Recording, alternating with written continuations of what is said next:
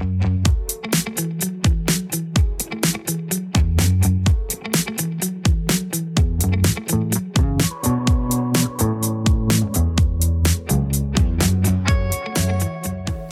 til afsnit 156 af investeringspodcasten med Hansen og Larsen. Helge, også velkommen til dig. Når nu jeg viser dig den, den her guldkop, hvad tænker du så? Ja, så tænker jeg, at et af de emner, vi har på programmet i dag, det er jo det her Goldilocks-fænomen, som øh, nogle gange optræder på markederne i verdensøkonomien på samme tid som så meget andet.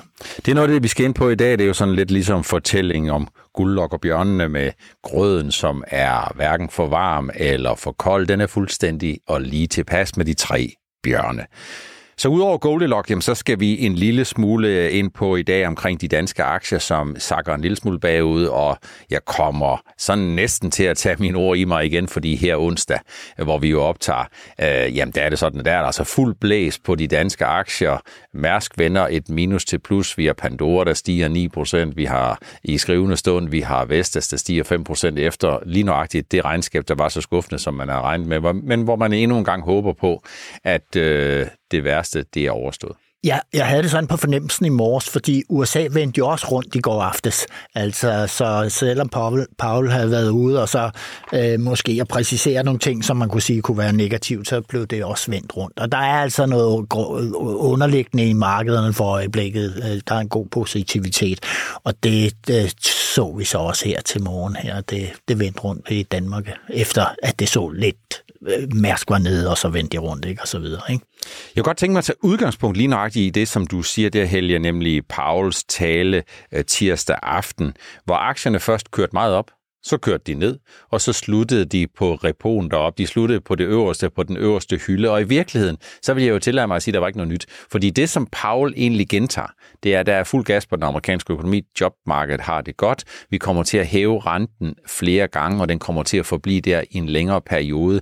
Jeg har sammenlignet det sådan lidt med, at det svarer til, Helge, at man har en meget dygtig fodboldspiller, kvinde eller mand, som er god til at skyde straffespark, spark, spark den i mål. Og så ind i parken, der kommer der 40.000 mennesker for nøjagtigt at se den her specifikke person, der skyder øh, bolden ind i mål, selvom der var 250, som kunne have gjort det lige så godt.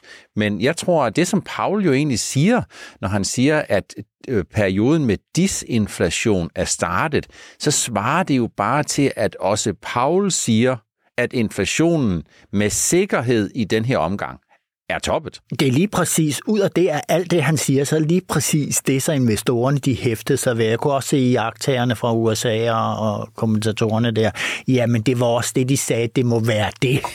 Og hvis jeg skulle lægge to stykker papir op med hans tale, som han ellers har holdt et par gange før, så ligner de utrolig meget, den her, der kom her i tirsdag, den ligner utrolig meget det, der, det, det han for nylig har meldt ud i andre sammenhænge. Men det får jo naturligt investorerne til ligesom at tænke, Helge, om vi er på vej ind i det her Goldilocks-scenario, der hedder, ja, renterne, de kommer til at være højere i en længere periode, men væksten er nu understøttet øh, af den her udvikling med fuld beskæftigelse. Og det får mig da til at vende blikket lidt tilbage til september måned. Husker du september måned, den her meget, meget brutale nedtur, der var på aktiemarkedet, hvor vi jo igen blev mindet om, at aktier og investorer, de er fremadskuende, og de udfordringer, der er i økonomien 3-6 måneder down the road, de bliver altså øjeblikkeligt priset ind. Ja, det gør de. Øhm, med, øh, og så må man sige, vi, at markederne er altså også sådan, Per, at øh, der, der har jo så stadigvæk, ligesom i september, så er der utrolig mange short-positioner. Det vil sige underliggende, så skal der altså også lukkes nogle shorts i forskellige, eller i rigtig, rigtig mange af de globale aktier. Og det gør det jo sådan endnu sjovere at være, være, være en af dem, der er bull i markedet, ikke lige for øjeblikket. Og den, den, den der udvikling, den sker, ikke? Så det ser måske lidt, det, det positive er måske måske grundet dels af de, alle de mange short der er i det. Men så er der også det, at man kommer over nogle tekniske øh, modstandspunkter, efter man har været på en nedtur, så kommer man igennem dem, og det, det er over en bred kamp. Og derfor får vi faktisk også meget stigninger, uforklarlige stigninger, umiddelbart for uforklarlige stigninger i mange enkelte aktier. Så det vi vil få, Helge, det er vel den brændstof, der kommer dels fordi der er rigtig mange, som er short, og den anden det er, at der er rigtig mange kontanter i spil. Og når der er kontanter i spil, jamen, så sidder de og kigger på, at renterne måske ikke nødvendigvis kører op. Det vil sige, så mangler de lidt det afkast, der kommer fra obligationer, øh, for slet ikke at tale om det afkast, man så mangler, den risikoeksponering, man mangler, når aktierne kører op. Og det øh, ved vi jo fra tid til anden, når stemningsbaserede indikatorer de er presset lidt ud i et hjørne, så er det altså en meget betydelig brændstof. Det er sådan lidt ligesom, at hvis man hælder æder, man hældte æder på, på noget i gamle dage, så var der knald på. Ja, Per, jeg vil lige kort spørge dig, hvordan ser du obligationsmarkedet bare ganske kort her i, i forbindelse med de ting, der sker her? Ser du nogle bevægelser der, som du tænker, oh, det, det, det ser ikke sådan ud, som om det, det er helt logisk? Jeg synes jo stadigvæk, at øh, investorerne de tager udgangspunkt i det her guldlok-scenarie, hvor de egentlig siger, at det er godt for aktier, og det er ikke nødvendigvis skidt for obligationer. Fordi man må jo sige, at hvis det er sådan, at væksten er bedre end forventet, og det er der altså noget, der tyder på, jeg tror i hvert fald, det man skal læse ud af sidste uges to altafgørende nøgletal for mig, øh, og den kommer vi tilbage til, det er jo, at risikoen for en recession, den er blevet mindre, og mulighederne for en blød landing er blevet bedre.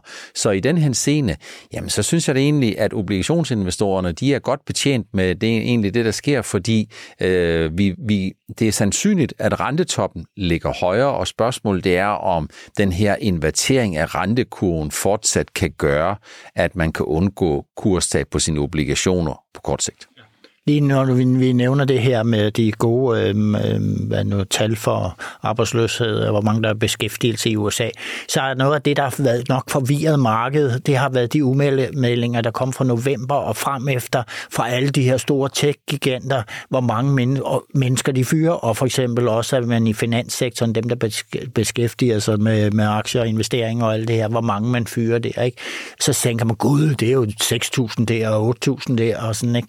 Men det, jeg så her forleden dag et, et tweet om, at, at der er rigtig, rigtig mange af de her mennesker, der bliver suget op i gammeldags brancher, altså i industri og alt muligt andet, hvor man har manglet dem. Mm. Ikke? Og det er jo nok noget at øh, man kan sige, at jamen, det, den frygt, man havde for, at det spredte sig for tech videre ud, den er gjort til skam.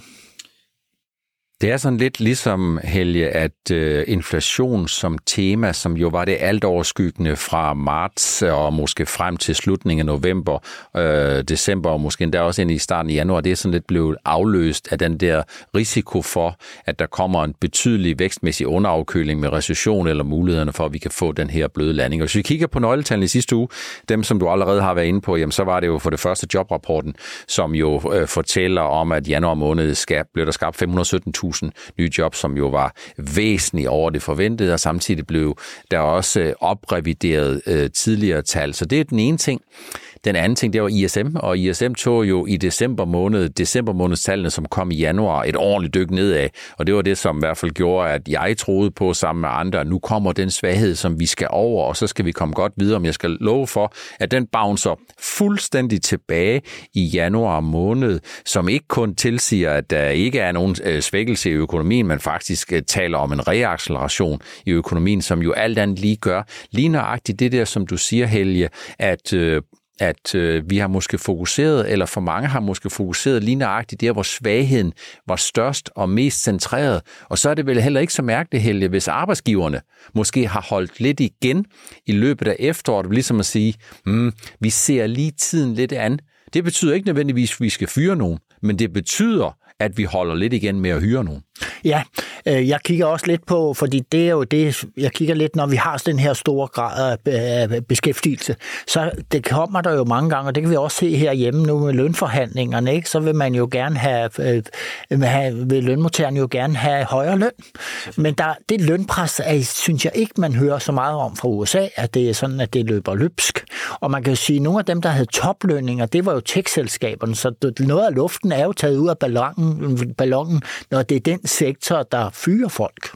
Ikke? Så mange de går jo til måske til et job, hvor der, man har et andet lønniveau, end man har inden for tech.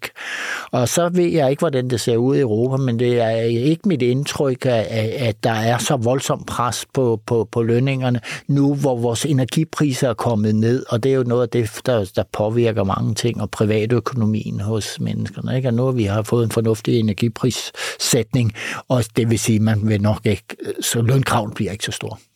Man kan i hvert fald sige, at den tredje ting, som, øh, som mange med rette øh, holder øje med, det er jo, at vi ikke i den her arbejdsmarkedsrapport, vi så øh, i sidste uge, fik et indtryk af, at der er en accelererende lønudvikling. Og det får selvfølgelig nogen til at tænke på det her guldlok-scenarie, hvor vi får formentlig, at flere jobs møder et stigende udbud. Ganske simpelt måske af den årsag, at hvis det er sådan, at lønvæksten ikke accelererer, og man skal betale sine regninger, jamen så er man nødt til at udbyde sin arbejdskraft i større omfang, end det har været tidligere, og så matcher det de her ting. Og det er jo lige nøjagtigt en af de der ting, som Federal Reserve har siddet og kigget på i 2022, at det, hvis vi ikke lykkes med at få flere ud på arbejdsmarkedet, jamen så kan det godt være, at der er meget efterspørgsel. Men hvis den efterspørgsel ikke kan mødes af udbud, og heller ikke kan stimuleres af stigende lønninger, så er vi jo et meget stort problem, fordi det er jo en vækstdræber, hvis man ikke kan skaffe den arbejdskraft, som man bruger for. Ja, det er en god vinkel at have med i det i betragtning af det her. Øh, vi har det her med, med inflationen. Frygten er jo først stiger priserne, og så stiger lønningerne, og så, ja, så løber det bare løbsk. Men det ser ud som om, der er lidt bedre styr på det nu.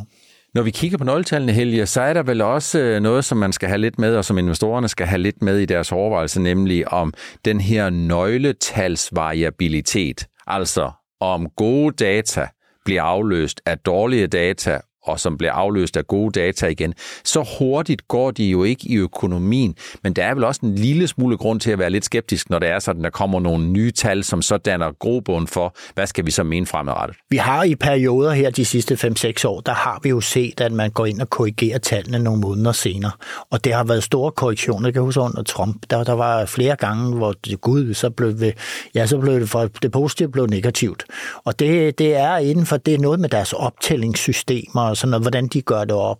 Så man laver hvis nok altid en korrektion, ikke? En måned eller to efter på, på beskæftigelse. Jeg tror, man både laver første korrektion og måske også anden korrektion, og jeg ved så ikke, om man så finjusterer og fintæller.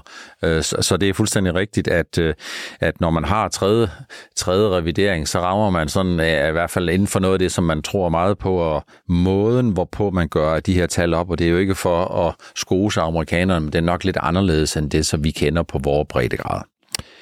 Men investorerne, uanset hvad, de sidder jo stadigvæk og spørger sig selv, om vi er i det her guldlok-scenarie. Jeg er sådan lidt, jeg er ikke sådan fuldstændig overbevist, og det er jeg ikke, fordi at jeg synes, når der er så stor variabilitet fra måned til måned, så er der grund til stadigvæk helge at være en lille smule skeptisk over for de her ting. Men jeg kan allerede nu godt sige, at i 2023, så får du det ringeste afkast ved at være kontant. Du får et, et, et væsentligt bedre afkast ved at være i obligationer. Om det så ender med, at du også får det absolut bedste afkast ved at være i aktier, det er jo altid det gode spørgsmål. Men husk altid på, at aktier, det er altid fremadskuende. Så når det er sådan, at de mærker de udfordringer, der er i økonomien, så er der en god mulighed, eller en god risiko, eller en stor risiko for, at aktieinvestorerne 4-6 måneder forud for har haft ondt i maven. Og det er altid det, som, øh, som kommer til at spille de fleste et pus. Og med det i mente kan man sige, det som investorerne forventer nu, det er, at vi har øh, et, et, et, halvår nu, hvor vi ikke får recession, og hvis den kommer, så kommer den i en let karakter øh, i, i, i andet halvår af 23. Er det ikke sådan, det skal forstås? Så det, man, man tænker på, det bliver en blød landing, og det, øh, om at der kommer nok en recession. Det er sådan, det, det er sådan jeg opfatter signalerne for markedet. Den bløde landing er jo det, som alle helst vil have. De vil allerhelst have, at når det går fremad, så er der fuld gas på, og når, det så, når der så skal bremses op, så skal det gerne være sådan, at man bremser fra 100 stille og roligt ned over en 30-40 sekunders periode, sådan så det ikke er så voldsomt. Kan du huske sidste sommer, hvor vi fik en stigning efter et stort fald i juni, så, fik, så kom der nogle nøgletal, hvor jeg tænkte helt stige. Nå ja, men det, der var et lille fald i, i inflationen. Det var så mikroskopisk, men så steg aktierne gevaldigt på det, ikke? Så har vi sådan er det. optimismen i markedet. Ja. Aktieinvestorerne, det er en variabel størrelse. Det er det, der er så spændende, det er det, der engang imellem være lidt frustrerende, for det kan være svært at forudsige, hvad der egentlig kommer til at ske fra måned til måned. Jeg husker jo stadigvæk på, at øh, jeg håbede på, at juni måneds lavpunkt, der vi holdt, den blev lidt noget eller meget udfordret, da vi kom hen i september måned. Øh, spørgsmålet er, om der er overhovedet nogen, der kan huske, hvor ringe det så i september.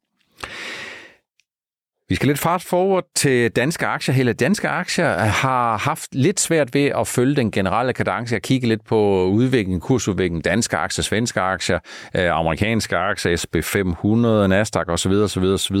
Så danske aktier øh, har været lidt bagud. Det er vel helt naturligt, er det ikke det? Jo, det er det. De har også været højt prissat, og der var jo flere, der søgte ind i de danske aktier her i efteråret, øh, øh udlandske investorer, der søgte ind der, fordi det var en sikker havn. Det er helt naturligt også, at man går ud af, af sikre havne, som Novo, nej, Novo, Novo kører lidt specielt, ikke? Men altså, det, man har jo betragtet visse af, af vores life science sektor som en sikker havn fra udlandets sider, og nu kan, kan man lige pludselig se, at man kan flytte dem andre steder. Så vi ser nogle sektorrotationer på meget kort sigt, og vi ser måske en langsigtet tendens til, at man, man, øh, man går ind i nogle af alle de nedbumpede tech-aktier, øh, hvis man kan finde kvalitet der, og det kan man i allerhøjeste grad i USA.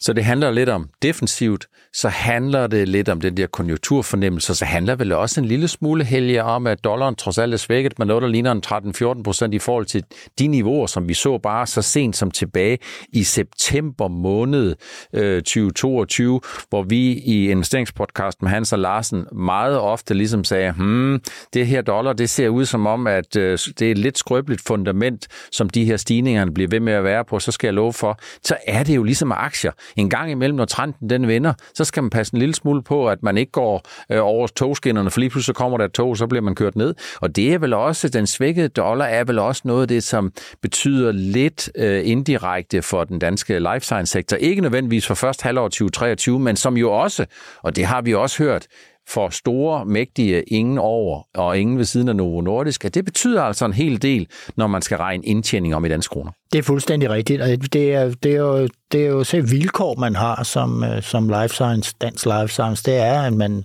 man, er, jo, man er så afhængig af dollaren, fordi øh, medicinalmarkedet er så gigantisk i USA. Altså.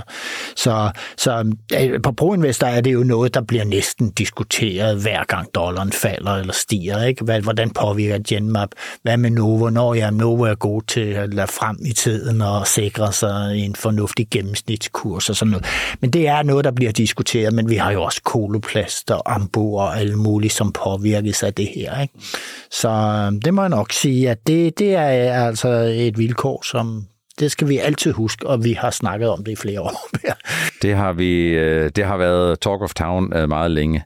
Så hvis det er sådan, at øh, den globale økonomi får det væsentligt bedre end det, som investorerne regner med for bare et-to måneder siden, jamen, så skal man ikke blive så forbavset over, hvis der er nogle af de danske aktier, som hænger en lille smule i bremsen. Men jeg skal love for her, Helge, onsdag, der er der jo kommet regnskaber, og nu er der fast forward over til det, der er kommet regnskaber, og det sætter altså godt med brændstof under aktierne. Vi øh, kan jo tage AP Møller Mærsk først. AP Møller Mærsk starter ud med minus 4%, og det skyldes jo, synes jeg, i al væsentlighed, den guidance, som de lægger for dagen for 2023, den ligger en hel del under forventninger. Men så skifter, så skifter tempoet lidt, og så går vi fra minus til plus, som det jo hed i Shubiduras gamle sang, så vidt jeg husker. Er det fordi øh, AP Møller Mærsk, der kommer den her nye topchef til, som er, er i gang med at guide, og så bliver investorerne mindet om, at han starter formentlig ikke med at guide noget, som han ikke som minimum kan indfri og, lidt til. Der er to ting, man kan lægge ind i det her. Det er, at øh, man i det her regnskabsmateriale, der er kommet ud fra Mærsk, så kan man jo se, at de har faktisk ret mange på faste kontrakter, der kører videre her i 23.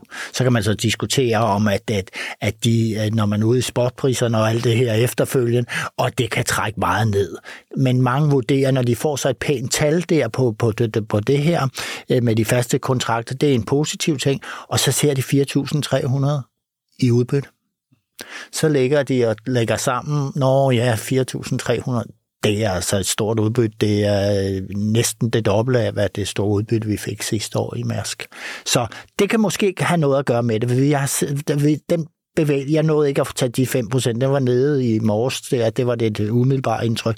Men uh, du nævnte, da jeg kom her ind på Nordnet, det var jo, at jeg tænkte, det, der er de to faktorer, jeg kan se, som er meget positive. Der er øh, nogle udbytte jæger, som så håber på, at hvis recessionen ikke bliver så stor, jamen så bliver raterne højere. Så. Det er spændende.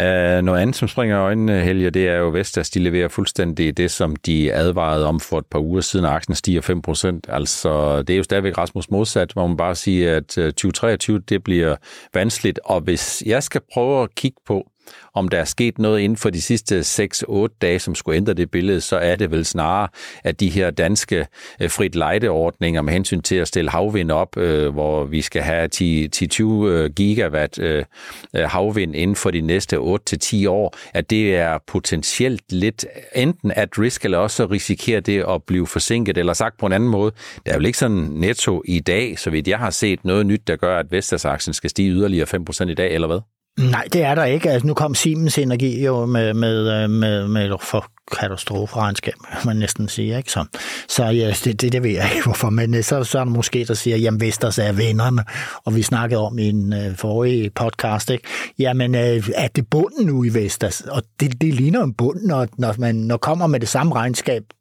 to gange, ikke? og reaktionen er positiv begge gange, ikke? Det er det der, det der ligesom siger, at der er nogen, der tryktester noget og siger, at hvis vi kommer med noget lort, og der er ikke nogen, der bliver ked af det, jamen, så skal det nok gå. Jamen utroligt, og overskrifterne var jo grumme. Der stod jo øh, for markedet at der kom dunderne underskud i Vestas. Nå ja, men det var det samme, som de nævnte for leden dag, ikke? Ja. Pandora stiger 9% øh, her onsdag. Så vidt jeg kunne se, Helle, ja, så ligger 2023, det ligger nogenlunde som forventet, og måske en lille smule bedre, inklusiv basiseffekten. Og basiseffekten, der skal man altid huske på, at når et år slutter bedre end forventet, så giver det en positiv basiseffekt. Når det så er sådan, at man guider for det kommende år, og man guider øh, procentuelt på det, som analytikeren havde forventet, så kan det godt være, at det ligger en lille smule over forventet. Men er der en speciel årsag til, at Pandora jo faktisk lige pludselig stikker sådan af på sådan en god onsdag? Jeg tror, at ja, man, for det første var man pænt bedre i USA. Er det, har opfattet du det også sådan? Ja, altså der, hvor svagheden var, det var jo øh, ikke, mindst, ikke mindst i Kina, og det har måske lidt sine egne forklaringer, fordi Kina har jo øh, i, i slutningen af 2022, jo, der har det været lidt svært at gøre forretninger i Kina. Så når man så åbner de op her, og det her covid-restriktioner, så bliver mindre, og folk kommer ud og handler og så videre. Øh, og der tror jeg, at topchefen lige var ude her kort før øh, her i formiddags, var ude at nævne, at øh, de havde forhåbninger til Kina. De håbede på at virkelig, eller regne med i et vist omfang Kina blev. Den, den skulle de nok, det skulle være blive et andet marked fremover. Hvis jeg kigger på øh, tirsdag, hvis vi laver tilbageblik, så er Demand øh, leveret øh, et regnskab, som var nogenlunde som forventet, men meget stærk guidance. Altså en stærk guidance, som hvor EBIT øh, guides 3640, som ligger 225 til 240 millioner over det forventede. Det er en stærk guidance. Ja, det må man sige, og det kan jo være, at de har fået styr på øh, værdikæderne og, og indkøb og transport og alt muligt andet. Øh, nogle af de her store virksomheder, de er knalddygtige dygtig til det her, og sætte det ind i kæmpe regnark, og så, så får det nogle helt andre tal. Ikke? Altså, det kan måske hænge sammen med det.